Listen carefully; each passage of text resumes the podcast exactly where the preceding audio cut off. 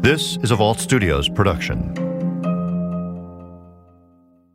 This podcast contains graphic subject matter and is meant for mature listeners only. You can see why someone might have some sort of motive to go after a police officer. But who goes after a high performing student? Less than a year after 33 year old Jason Ellis is gunned down in the early morning hours just off the Bluegrass Parkway, a brutal, violent crime rocks the community again. Just outside of the Bardstown city limits, 48 year old Kathy Netherland doesn't show up for work. She's a special education teacher at Bardstown Elementary and the mother of two daughters. Her teenage daughter is also absent from school. Neither mother or daughter could, could be painted as, you know, doing sketchy things and hanging out with the wrong people. Um, the mother was very respected, very well liked by her students. Kathy's father goes to check on her. What he discovers is a scene of horror. I think I read in the reports that the daughter's skull was smashed in. Maybe there was something emotional in there that would cause a person to be more violent, more brutal, but I think it was sending some sort of a statement. And the fact that they, they died so gruesomely um, the fact that that kind of thing could happen right here in this area, it shocked a lot of people. I hope no other family ever has to stand outside their loved one's house knowing that their sister and their niece are lying dead inside, just steps away, but completely unreachable. I'm Shay McAllister. This is Bardstown. Not a lot of details have been given out about the Netherlands murder case over the years, and no one seems to know a lot. So, Shay, we're in Bardstown, and I covered the Jason Ellis case pretty extensively back in 2013. Can you kind of catch me up, like where things have gone and what's happened since Jason Ellis was ambushed? Yeah, definitely. So, of course, the Netherland family was murdered violently one year later, April 2014. And that was and a mother and daughter. A mother and daughter. And this mother was so well known. She was a widow. She had another daughter. Um, she'd lost her husband years earlier. And she was a teacher at a local school. And everybody just loved her. So that was devastating to the community. And the death was so violent. It was, I mean, stabbed multiple times. There was a lot of parts of that that were hard for people to listen to. And in their home, own home. In their own home, yeah. And it was there in was Bardstown. There was it wasn't burglarized. There was nothing missing, if I understand. Yeah, I mean that it's been tricky because it is one of so many unsolved cases. So of course they can't point the finger at exactly who did it. Um, but there are strange things about it, like that, that they didn't think it was a robbery. They thought it would be personal, like someone knew them, which was hard to hear too. Why would someone go in there and kill this woman who was so loved in this community and her daughter? So that one was, it was hard. And one year after Jason Ellis. Blogger Richard Caldwell lives in the next town over and thinks whoever killed the mother and daughter didn't know them. But it was someone sending a message these are his personal theories and not from the official investigation. But as with all of the cases in Bardstown, Richard's theories paint a bigger picture a town looking for answers where there are none. The official story was that it was a random act, that someone just burst into their home and murdered this woman and her daughter while not stealing anything. Their purses were still there and untouched. No valuables, the money was still there, nothing was taken from the scene. I think that either the mother or the daughter just happened to be at the wrong place at the wrong time and it followed them home. There's no way to prove that though. And even with all the official investigations into what happened, you know, no motives are established because there's never been any actual suspects charged in their murders. I think it was someone um, maybe mis- misusing or abusing whatever power they had in the moment to guarantee that, you know, whatever they saw or heard wouldn't be shared with others. What we do know is that 48 year old Kathy Netherland and her 16 year old daughter Samantha were tortured and murdered inside their modest home on April 21st, 2014. Kathy was shot several times, and Samantha was stabbed and beaten on her head. Both of their necks were slashed. Early on, police say they aren't ruling this out as a personal attack, and the Kentucky Standard reported that much of the killer's attention seemed to be aimed towards Samantha. Trooper Scotty Sharp with the Kentucky State Police interviewed neighbors that day and learned who Kathy and Samantha were, but not much else. That spring morning, he drives Highway 150 to their white house, topped with a metal roof, just outside the Bardstown city limits in Botland. With the, the Netherlands, you said you did a lot of interviews in the neighborhood. What was the consensus of some of those folks? Well, uh, everybody we talked to in the, in those areas just yeah, if they didn't if they did know Kathy and Samantha, they you know just talked highly of how good of people they are. Um, and that goes back to your earlier question of just what kind of people they were. They were good people, very good people. And no one saw anything. I couldn't go into that right now. That would still be part of the investigation, ma'am. Kathy was a special education teacher at Bardstown Elementary. A photo of her on Facebook with another teacher at school shows the lighthearted side of the mother of two. The brunette holds up a peace sign with her fingers, nails painted bright green, while wearing a green shirt adorned with shamrock pins, a green sequin bow tie, several layers of colorful beads around her neck, and a tiny green feathered cap on her head. It's St. Patrick's Day. Samantha was a sophomore at Bardstown High School. In fact, she had just bought her prom dress. It's strapless and navy blue, with sequins wrapped around the waist, and ruffles draped just across her knees. The strawberry blonde teen smiles, posing in a snapshot in her new dress. She was in the school choir, on the academic team, and the high school's Young Leaders program. She had also just been accepted into the Gatton Academy program with Western Kentucky University. Both were members of Parkway Baptist Church, and just a year earlier, Kathy had lost her husband to a battle with cancer. I don't see how it could have been anyone they knew because they were typical good people, small town folk, go to church every Sunday. Um, I can't imagine either of them assorting with, with the, the sort of people who would be capable of that kind of thing. But the detail about their case that stood out to me was the fact that, that nothing from their home was taken, that there was no evidence of a break in. And whoever it was was allowed into the home. Newspaper editor Forrest Berkshire remembers covering their story for the Kentucky Standard.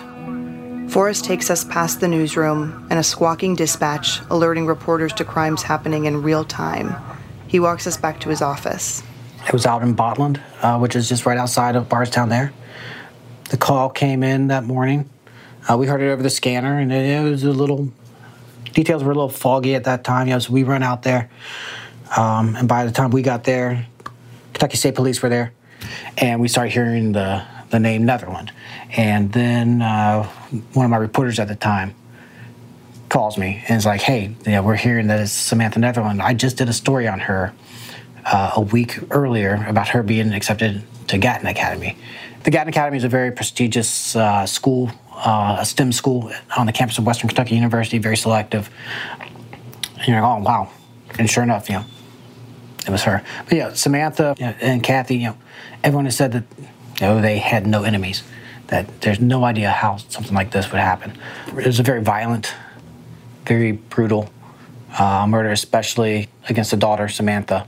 From experts that we've talked to and that others have talked to have said that, you know, the majority of the violence was directed toward Samantha, uh, as if it was, um, you know, someone who's angry.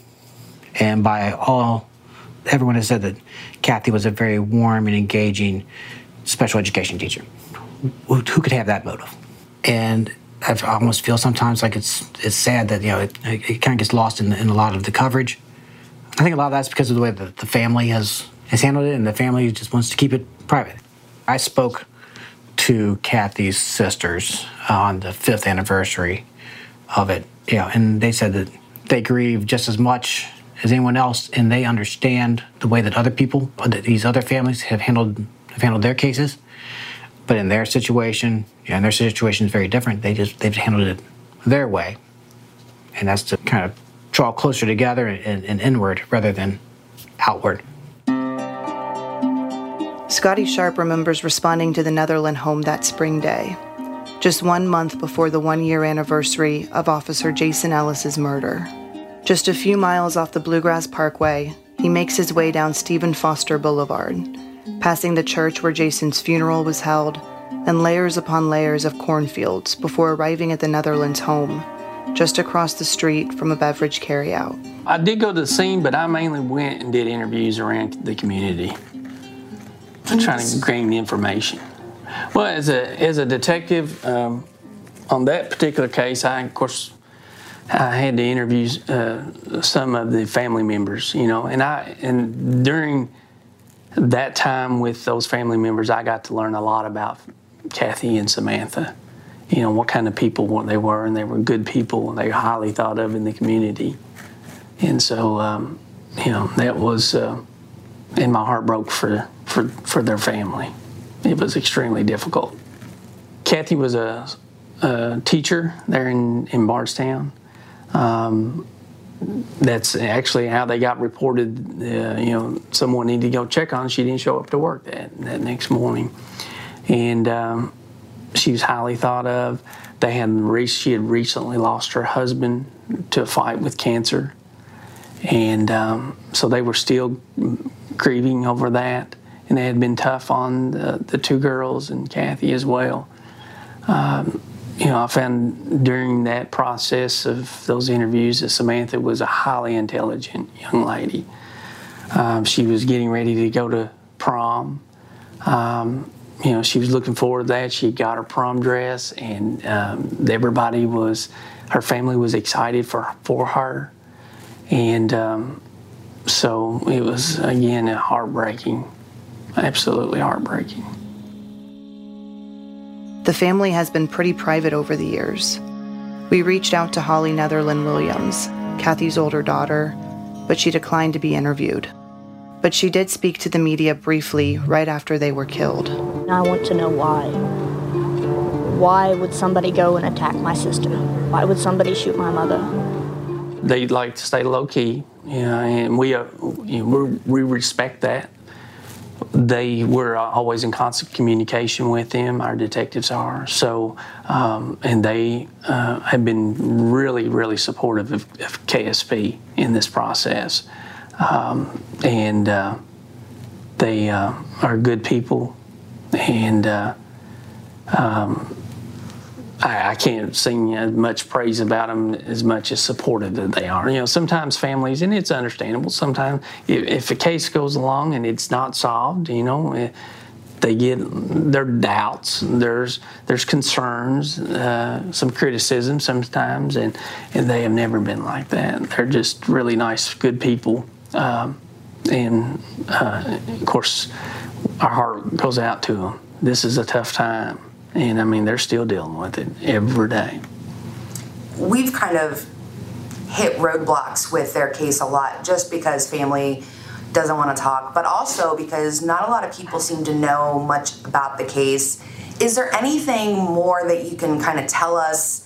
You know, one of the talks of the town that we've heard is it seemed really personal against Samantha. Is that something that you have found? I, I, don't. I don't. Again, it's still an ongoing investigation. And, and when I say that, it's not I'm trying to throw roadblocks to you. It's there's there's things that in all of these cases that we want to, as we say, keep close to the chest.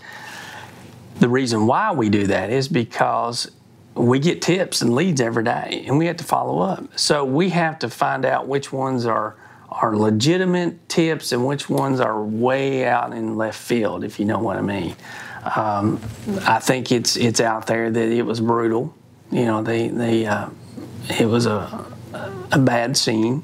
Yeah, I mean, I, I, don't know if I have much other way I could say that. It, it, it was uh, Um, but I, am not. We're not ready to say that you know it was a um, personal or anything like that. You know that sometimes you'll hear that in cases. I, I, I don't think we want to go there yet. Uh, but it was a bad. You know, it was a very gruesome scene.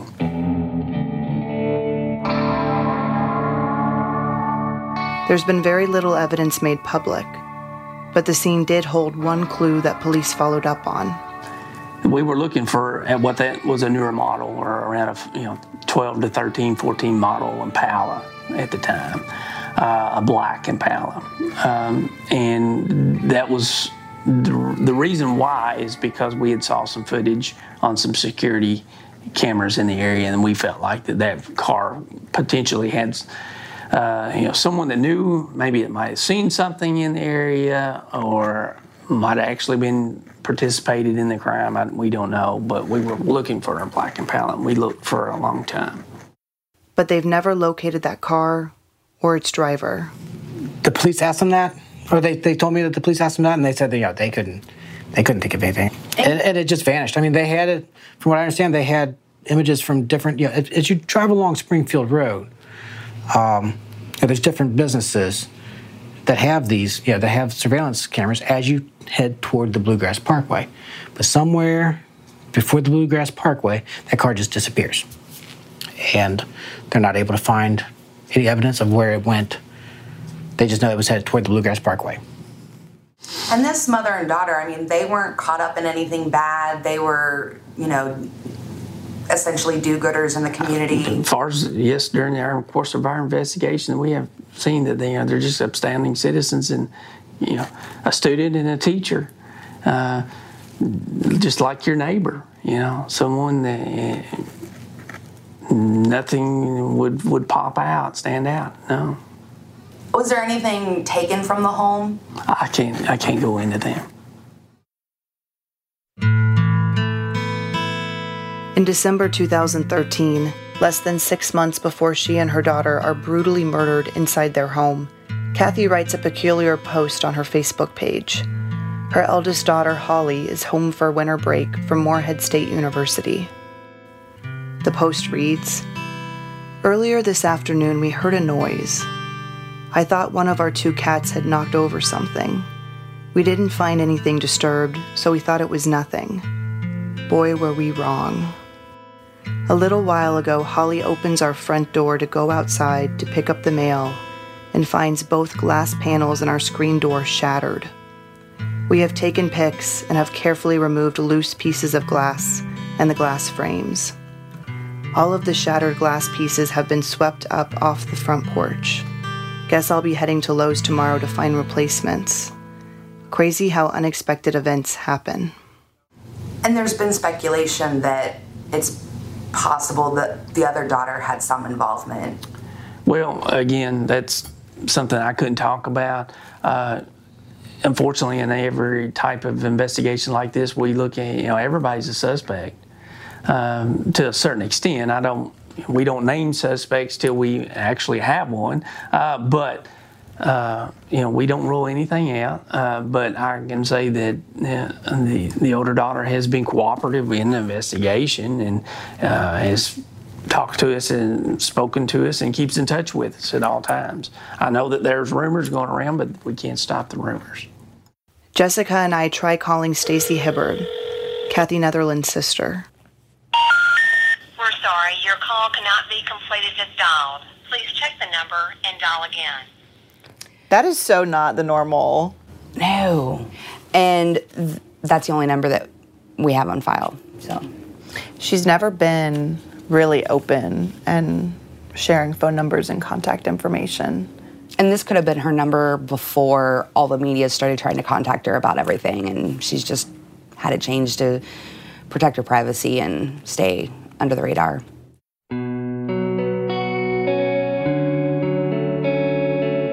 While we could not get a hold of Kathy's sister, Stacy Hibbard, she did speak at a press conference. When you pray for them, please pray and say a prayer that someone will have the courage and strength to come forward and shed light on this terrible crime. Whoever killed Samantha was only slightly less cruel to her mother, Kathy. As parents, we pray that Kathy died first and died quickly so she didn't have to witness the vicious death her child suffered. It's obviously incredibly difficult. Uh, when you lose somebody like Kathy and Samantha, uh, it's the first thing you think of is the last thing you think of before you go to bed. So they're always, always on our thoughts and minds. This time of year, particularly, is really difficult because you you think about the beauty of spring and, and the rebirth of, of nature and and just knowing that, that that's when they left this earth, um, it, it really shatters sort of the peace of spring. I, I don't really know how to explain it other than to say that there's just a part of us that's gone and, and you never get that back and you learn to live life differently because of that um, and, and do the best that you can until you experience this type of loss, it's so hard to, to put it into meaning for, for people that maybe haven't. And, um, you know, it, it really is the loss of part of who you are. Um, it, it still is so hard to this day to just accept the fact that they're not here and that, that they left the earth under bad circumstances. The, the, the misery that the, the killer or killers caused is profound. And if someone could understand that coming forward would, would just give so much relief as well as justify Kathy and Samantha's passing to some degree. Um, you know, it, it we, there's nothing we wouldn't do. There's nothing we wouldn't give. You know, to to know what happened and to have answers no matter what happens, no matter what the answer is or the resolution is, it's never going to explain or justify or or make their deaths make sense. So, you know, I know for, for me, I try not to focus on why it happened because there's nothing that Kathy or Samantha did in life that would ever explain the violence that, that was brought to their home. And for the five year anniversary of their murders earlier this year, the family released a statement. Their past five years have been painful. We feel the loss of Kathy and Samantha every day. Time eases the pain, but the hole that was left in our hearts with their passing is permanent. We love them and miss them more than words can ever describe. Whoever ended their lives should not be free. Is there anything that you want the public to know about this case to keep their eyes out for or something like that? Sometimes I feel like I'm beating a dead horse, but I just, no matter how small of, uh, if, if someone's got information on how, how small they think it is, oh, it won't matter. It won't, you never know the smallest things sometimes break the biggest dams out there. So um, come forward, let us know. Um, hey, it never hurts, and that's uh, that's something we've constantly thrown out there to the public. You know, and we appreciate the public's help that we have got up to this point. People are concerned. We tell, I mean, we can tell that from the calls in. People want this solved and and that's you know that's really it says a lot about the community over there. Uh, they're good people over there, and they deserve justice over there. Should they have any fear? I don't. I, I wouldn't. I, I, don't want to go and speculate of anything like that. But no, I I, I, I don't think that. Um, it's just it's a tragedy. I mean, that's all you can say about it. I mean um, having three open cases on our part. The reason I ask is, you know, obviously a, there's been a lot of coverage of these cases. Do you think it's unusual to have so many high profile unsolved cases in such a small area? I don't really want to. I don't really want to go on that limb and say that that uh, it's disheartening and it's in our post district, and uh, so you know we want to uh,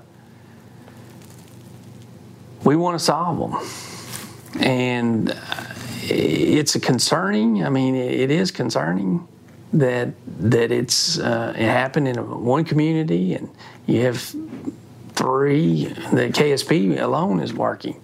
Uh, it is concerning, but people don't need to be scared. Um, there's good people over there, and uh, they want to see it solved. In any of these cases, or in all of them, it, do you think it's someone local that's living within the community?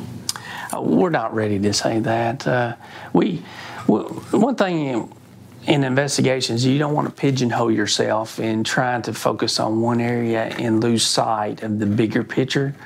Um, you want to think outside the box. So we don't like to say that you know we wouldn't want to pigeonhole ourselves and just focus. Maybe this is the one area we want to keep it wide. I guess a, a wide angle um, that uh, and look at all possible op- options when it comes to suspects. Where are you at in each case? Would you say? Well, I've been asked that before, and and I really the, the only answer and the most truthful answer I can give you is we're we're one step closer from yesterday. I mean, we're just one one step closer. Um, you know, I, I, do step in there and talk to to these guys, these detectives, ever so often, and you know, and there's never a day they're just you know sitting back there and doing nothing. They are working on this case, and that makes me feel good because it makes me feel like, well, you know what, one step closer. We're better off today than we were yesterday.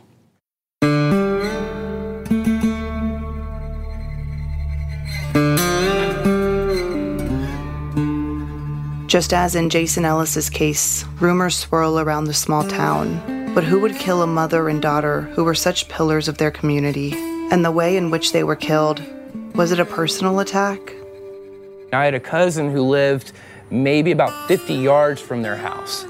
Um, about six weeks after it happened, there was a knock on the door, and officers wanted to know if this vehicle had been there. They, they knocked on the door of the house across the street and asked, Well, there's a young man living in this house. Do you think he might be selling drugs or you think he might be responsible in illegal activities? It was like they were trying to look for a suspect right there. Um, which I, I, think if they were putting suggestions, you know, in, into the ears of the neighbors, it's like they didn't have any evidence. Three murders and no suspects. But the deadly crime wave was far from over in Bardstown.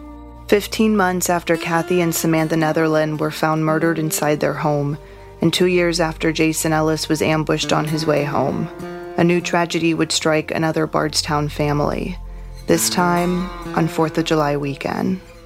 If you have any information in the murders of Kathy and Samantha Netherland, call the Kentucky State Police at 270 766 5078. Next time on Bardstown.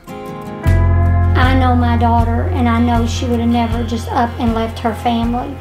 She would have not left me and her daddy either.